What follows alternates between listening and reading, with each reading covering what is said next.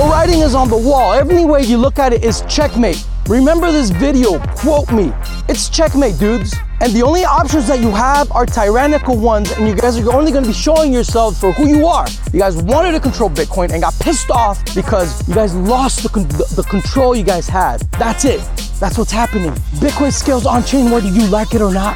And hyperbitcoinization has been unleashed because of that. Because of that, hyperbitcoinization is here.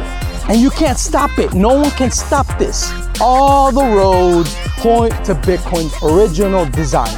All of them. That's why even the VC lizard backed proof of shit, proof of stake blockchains, they're copying everything we're doing on chain. Now we have like Cardano maps. What the fuck is that? Polygon inscriptions? What? How do you eat that? Must eat it with a cat, I guess. I don't know how that's really yuck. What is this?